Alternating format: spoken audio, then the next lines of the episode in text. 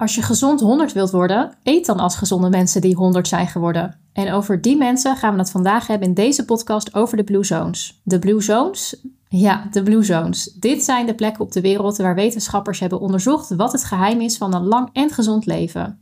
Dit zijn de gebieden waar mensen het meest gezond oud worden. Ik neem je vandaag samen met Charlotte mee in het geheim achter hun uitzonderlijke levenskwaliteit en waarom zij aanzienlijk minder ziektes hebben zoals hartziekte, diabetes en kanker in vergelijking met westerse landen zoals Nederland.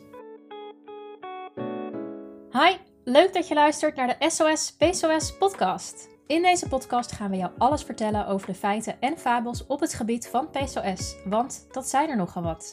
Ik ben Margot de Roon en samen met Charlotte Adema, oprichter van het wetenschappelijke P C O S-platform Lifestyle en Hormones.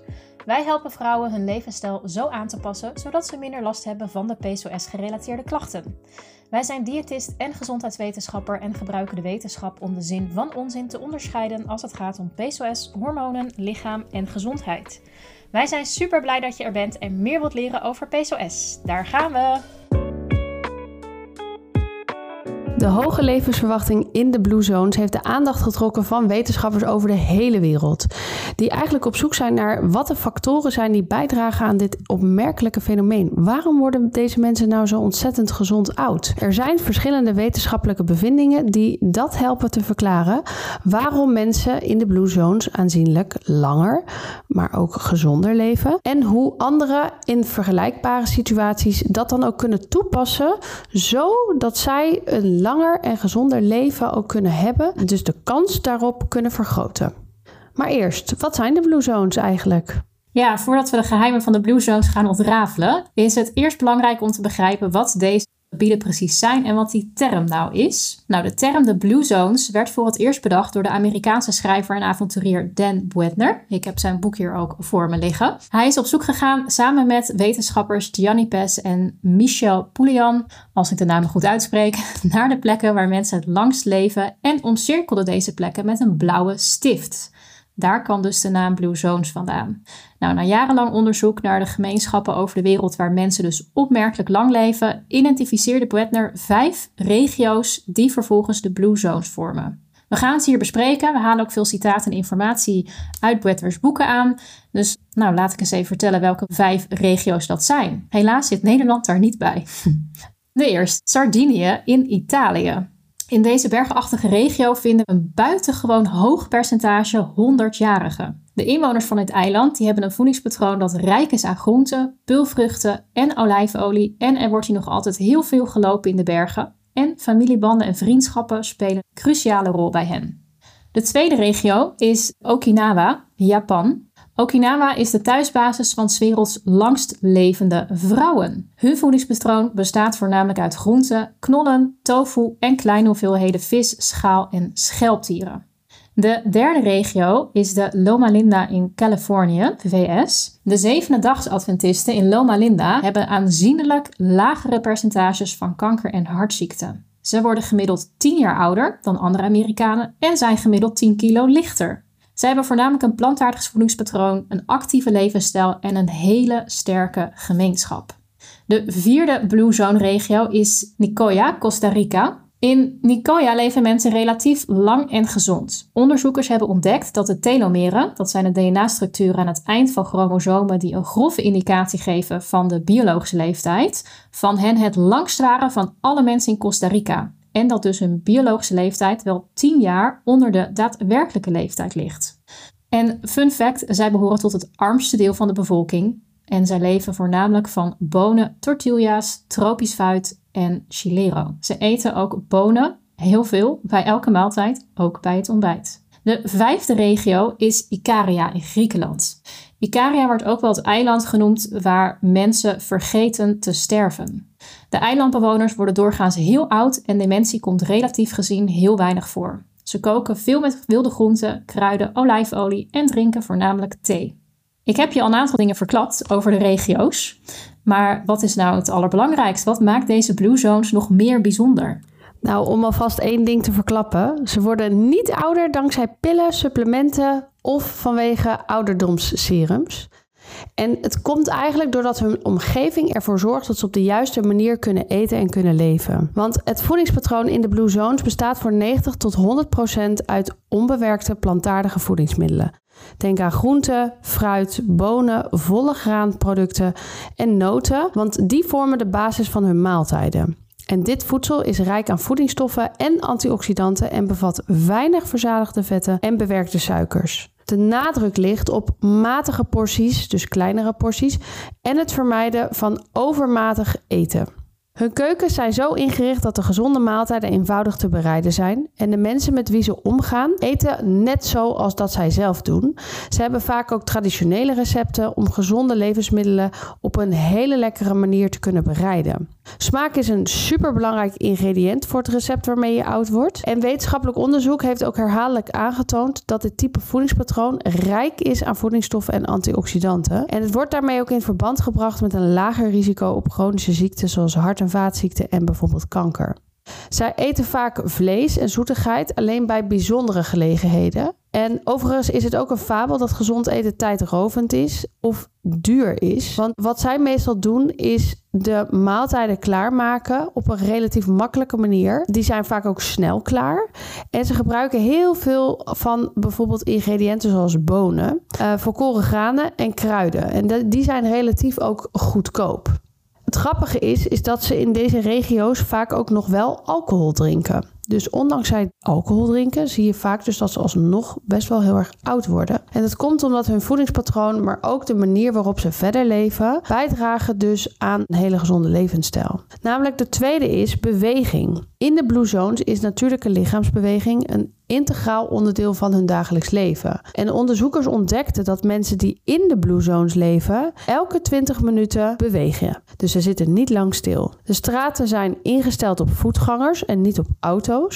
En vriendenbezoeken, uit eten of naar werk gaan is eigenlijk weer een gelegenheid voor het maken van een wandeling. Er wordt ook nog heel veel met de hand gedaan, zoals bijvoorbeeld het malen van graan. Ze lopen heel veel, ze werken in de tuin, nemen deel aan fysieke activiteiten. En dit soort regelmatige beweging draagt dus bij aan een gezond lichaamsgewicht en ondersteunt dus ook jouw hart en vaten. Ja, zij sporten eigenlijk niet, hè? Nee, zij sporten eigenlijk helemaal niet. Er is geen sportschool in de Blue Zones.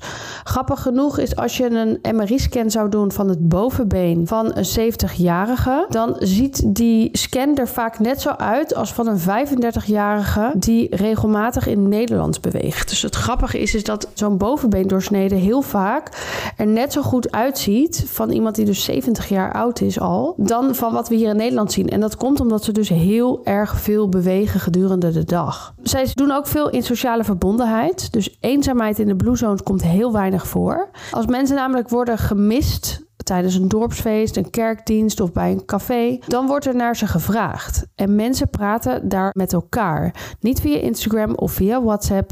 Nee, ze hebben echt sterke sociale netwerken en gemeenschapsbetrokkenheid, die dus heel kenmerkend zijn voor de Blue Zones. Dus mensen hebben vrienden voor het leven en een diep gevoel van gemeenschap. En dat draagt ook weer bij aan stressvermindering en verbetert ook de geestelijke gezondheid. Dus we zien ook klachten zoals burn-out en depressie heel erg weinig voorkomen in de Blue Zones.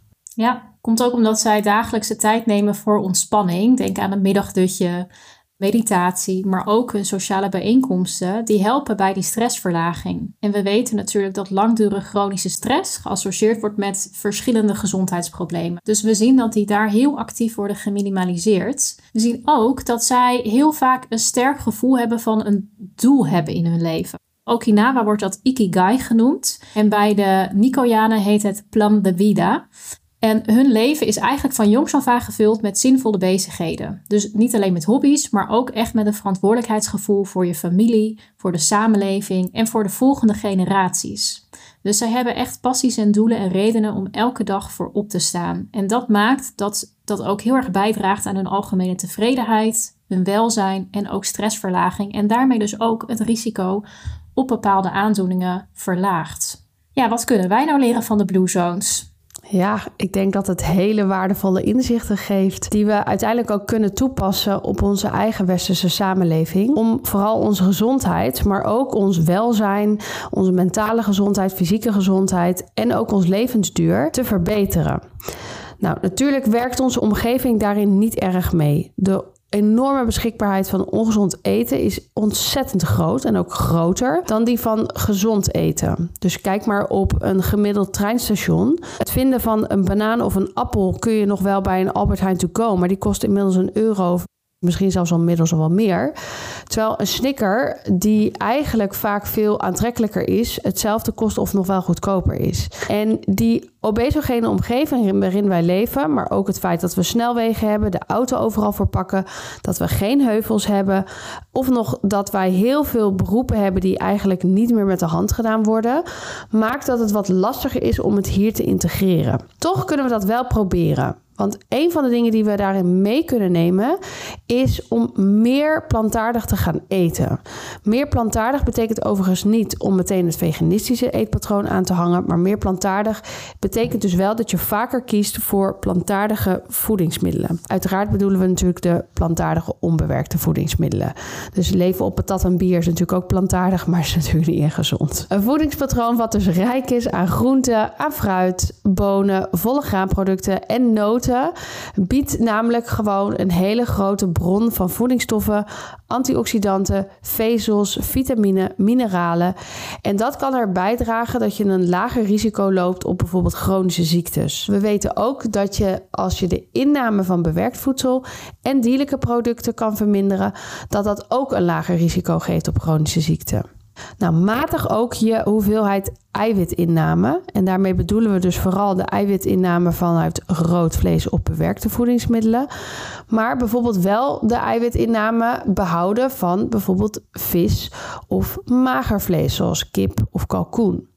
Eiwitten kun je natuurlijk ook halen uit peulvruchten. Dus denk aan bonen, denk aan zaden, denk aan pitten, noten. En probeer vooral te kijken of je niet te veel kilocalorieën binnenkrijgt. Dus portiecontrole is ook een van de dingen die ze heel erg toepassen in de Blue Zones. En dat kan dus ook bijdragen aan een langer leven. Gebruik ook minder ingrediënten. Dan zou je denken, huh, maar we moeten toch variëren? Nou, het interessante is dat dus de keuken uit de Blue Zones bestaat voornamelijk voor grotendeel uit twintig ingrediënten die elke keer weer hetzelfde terugkomen. En je kunt daarmee dus denken aan kruiden of bepaalde type groenten die je dus elke keer met elkaar op een andere samenstelling met elkaar combineert.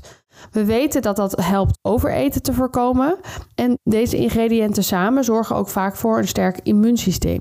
Je kunt ook denken aan kruisbloemige groenten, zoals bijvoorbeeld broccoli, kool, bloemkool. En in Sardinië werd ontdekt dat door de dagelijkse portie kruisbloemige groenten in bijvoorbeeld minestrone de schildklier en stofwisseling van de bevolking daardoor beter functioneert, wat dus ook weer die levensduur kan verlengen. Nou, bonen heb ik het al over gehad. Dat is vaak een hele goede bron van eiwitten. Maar ze bevatten vaak ook veel vezels en ze zijn vaak goedkoop. En regelmatige lichaamsbeweging. Dus zorg ervoor dat natuurlijke lichaamsbeweging integraal onderdeel is van jouw dagelijks leven. Denk aan wandelen, denk aan bijvoorbeeld tuinieren, denk aan andere fysieke activiteiten, zoals bijvoorbeeld vaker de fiets pakken om boodschappen te doen, vaker opstaan om even te bewegen, niet voor al je collega's tegelijkertijd koffie halen, maar zelf koffie, thee of water gaan halen, zodat jij ook zelf vaker opstaat. Dat zijn vaak makkelijke manieren om die te integreren in jouw dagelijks leven, die jouw leven ook daadwerkelijk beter maken. En niet alleen beweging en wat je eet heeft invloed, maar ook hoe je eet. Eet jij alleen voor de tv of met je telefoon in de hand? Of neem je er ruim de tijd voor samen met anderen en eet je heel erg bewust? Dat maakt ook enorm verschil en dat zien we dus ook terug in die sterke sociale communities in de Blue Zones. Een van de belangrijke dingen is daar dat ze sterke sociale relaties hebben met elkaar. Dus het kan helpen om te investeren in het onderhouden van sterke sociale relaties. Dus bijvoorbeeld aan te sluiten bij gemeenschapsactiviteiten, vrijwilligerswerk en natuurlijk het contact met je vrienden en familie. Want we zien dat wie een rijk sociaal leven heeft en vooral sterke familiebanden heeft, dat het bij kan dragen aan een langer leven en een betere geestelijke gezondheid. En aan de andere kant zien we dat eenzaamheid het leven tot wel acht jaar kan verkorten. Ik noemde eerder ook al stress. Iets wat natuurlijk in onze maatschappij een hele grote en bij heel veel mensen een grote rol speelt. Kijk of je misschien wat stressverminderings- of ontspanningstechnieken kan toepassen. Denk aan meditatie, ademhalingsoefeningen en hier valt ook voldoende slaap onder. Langdurige stress is namelijk echt schadelijk voor je gezondheid. Het dagelijkse ritueel van ontspanning in de Blue Zones is een heel belangrijk element voor hen voor stressbeheer. Dus wat ik al zei, zij doen middagdutjes, ze mediteren regelmatig, ze genieten van sociale bijeenkomst. Dat helpt allemaal voor het verminderen van stressniveaus. Langdurige chronische stress is in verband gebracht met verschillende gezondheidsproblemen, dus stressbeheersing is van cruciaal belang voor een lang en gezond leven. En de laatste die ik ook al even heb aangetipt is het doel in het leven. Ontdek bij jezelf wat echt jouw passies zijn en wat jouw doelen zijn in het dagelijks leven. Het hebben van een doel kan een gevoel van voldoening en betekenis toevoegen aan jouw dagelijkse routine. En het frappante is dat zij Okinawa geen woord hebben voor pensioen. In tegenstelling hebben zij een ander woord, Ikigai. Dat betekent de betekenis van het bestaan. En dat bepaalt het leven van alle volwassenen daar. Dus het heel bewust leiden van een zinvol bestaan is heel belangrijk. En we zien dus dat dat het leven kan verlengen met ongeveer acht jaar. We zien dat zij ook vaak wat eenvoudigere levens leiden en daardoor dus ook meer waarderen en stilstaan bij wat nou echt belangrijk is in het leven. Hier kunnen we zeker in onze samenleving wat meer van leren en iets meer minimalisme omarmen door minder nadruk te gaan leggen op alle materiële bezittingen, op dat het allemaal meer, meer en groter moet worden. In tegenstelling daarop meer te focussen op je ervaringen, je relaties en je persoonlijke groei. Dat kan leiden tot minder stress en meer tevredenheid. En natuurlijk de sociale ondersteuning die in de Blue Zones onwijs sterk is in alle gemeenschappen. In de westerse samenleving kunnen we vergelijkbare netwerken opbouwen door actief deel te nemen aan groepsactiviteiten. Denk aan uh, sportclubs, hobbygroepen, buurtbijeenkomsten, vrijwilligerswerk en wat vaker iets voor een ander te doen. Ja, om nog heel even bij te dragen aan dat het hebben van een doel. Het interessante is, is dat we zien dat de meeste hartaanvallen plaatsvinden het eerste jaar na het ingaan van het pensioen hier in Nederland. En dat komt waarschijnlijk omdat men geen doel meer heeft om voor op te staan. En we zien dus ook dat er, ja, daarmee dus de hart- en vaatziekten eigenlijk meteen om de hoek komen kijken. Dus dat is een interessant gegeven. Blijkbaar is toch het hebben van een doel om elke dag je bed voor uit te komen toch een hele belangrijke. Maar ja, die Blue Zones, we zien helaas ook een kentering daarin. Want in de afgelopen jaren hebben de Blue Zones ook verharde wegen gekregen. Ook elektriciteit. En is er toegang gekomen tot pizza's, hamburgers, chips, frisdrank. En daarmee volgen dus de welvaartsziektes ook heel erg snel. Op Sardinië is daarmee het percentage van diabetici met meer dan tien procent gestegen. En in Okinawa, van oudsher de plek waar de meeste mensen heel erg oud werden, heeft nu ook de ongezondste mensen van heel Japan. Dus de levensverwachting is dus in, eigenlijk in een paar, ja, of misschien zelfs al in één generatie ineens drastisch gedaald. En een lange levensduur komt daar dus ook minder vaak voor. Maar de geheimen ervan blijven bewaard. Daar kunnen we dus nog steeds van leren. Dus de oudere generatie probeert het ook voor te zetten en door te geven aan de nieuwe generatie.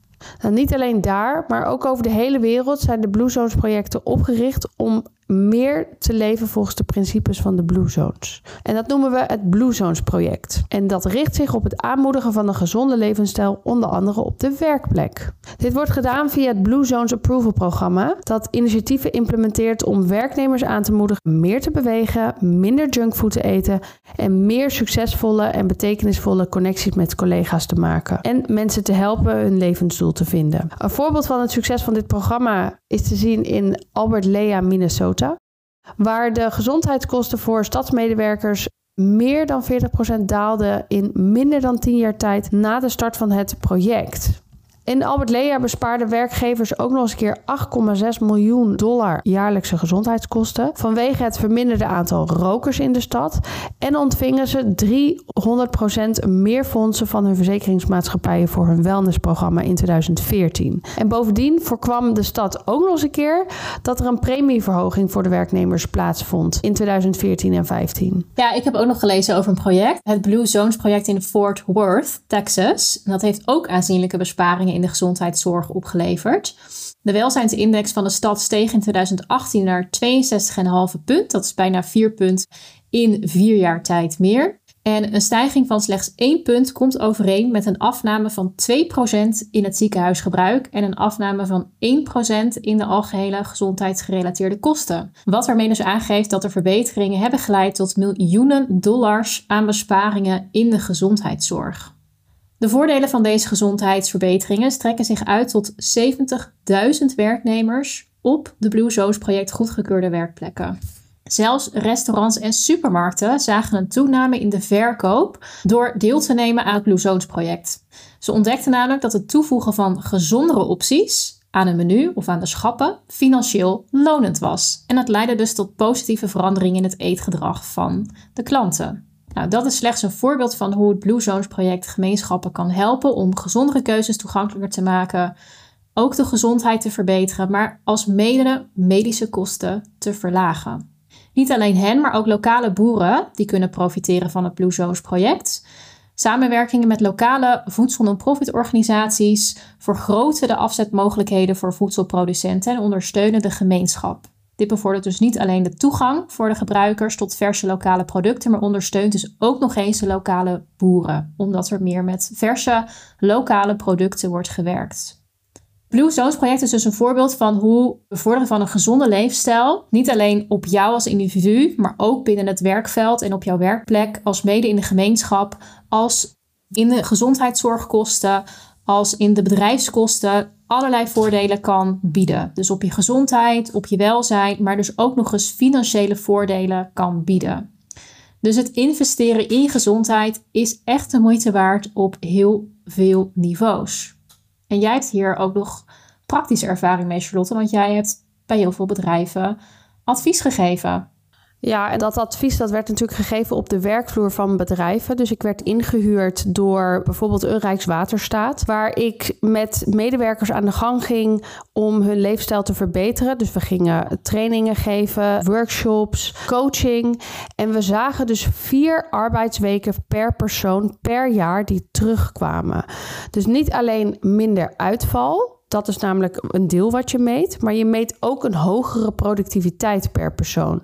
En dat is dus interessant, want daarmee krijg je dus vier arbeidsweken per persoon per jaar terug. Dat was vaak een hele kleine investering per, per medewerker, maar je kreeg daar een giga fijne medewerker voor terug, die dus veel minder uitviel, maar ook hogere productiviteit had. En het integreren dus van deze Blue Zones principes eigenlijk kan dus echt bijdragen aan een gezondere en gelukkige bevolking. Het gaat dus niet alleen maar om langer leven, maar het gaat dus ook vooral om de kwaliteit van leven, om die dus te verbeteren. En dus door actief deel te nemen aan gemeenschapsactiviteiten, sterke sociale relaties te koesteren, maar ook vooral dus een duidelijk levensdoel na te streven, kunnen we eigenlijk die gezondheidsvoordelen van die Blue Zones meer benutten en ook een meer vervuld leven leiden. Ja, ik denk dat dit hele waardevolle adviezen zijn die we mee kunnen nemen vanuit de Blue Zones. Is gewoon ontzettend veel bewijs dat het volgen van deze principes, dus inderdaad een voedingspatroon wat grotendeels bestaat uit plantaardige onbewerkte producten, veel dagelijkse beweging in plaats van een hele week stilzitten en één uur je kapot te werken in de sportschool. En jezelf inderdaad omringen met anderen, waarbij een doel in je leven ook enorm belangrijk is. Dat dat enorm veel kan bijdragen aan jouw eigen gezondheid en geluk, maar ook aan het aantal gezonde levensjaren wat je hebt. Ik denk dat de luisteraars hier al heel ver mee uit de voeten kunnen met de tips die we hebben gegeven. Mocht je daar als luisteraar nou tegenaan lopen en kun je wel wat hulp gebruiken om die principes nou toe te passen, voel je dan vrij om een keer een kennismaking met een van ons in te plannen. Dat kan via onze website en dat is altijd gratis en vrijblijvend. En dan gaan we met je meedenken hoe jij dit kan toepassen, zodat jij ook een fijner leven krijgt. Tot de volgende keer. Doei! Heb jij genoten van deze podcast en wil je graag meer weten? Ga dan naar onze website w w w punt lifestyle en hormones punt com of volg ons Instagram-account Lifestyle en Hormones voor meer tips en informatie over onze diensten en producten.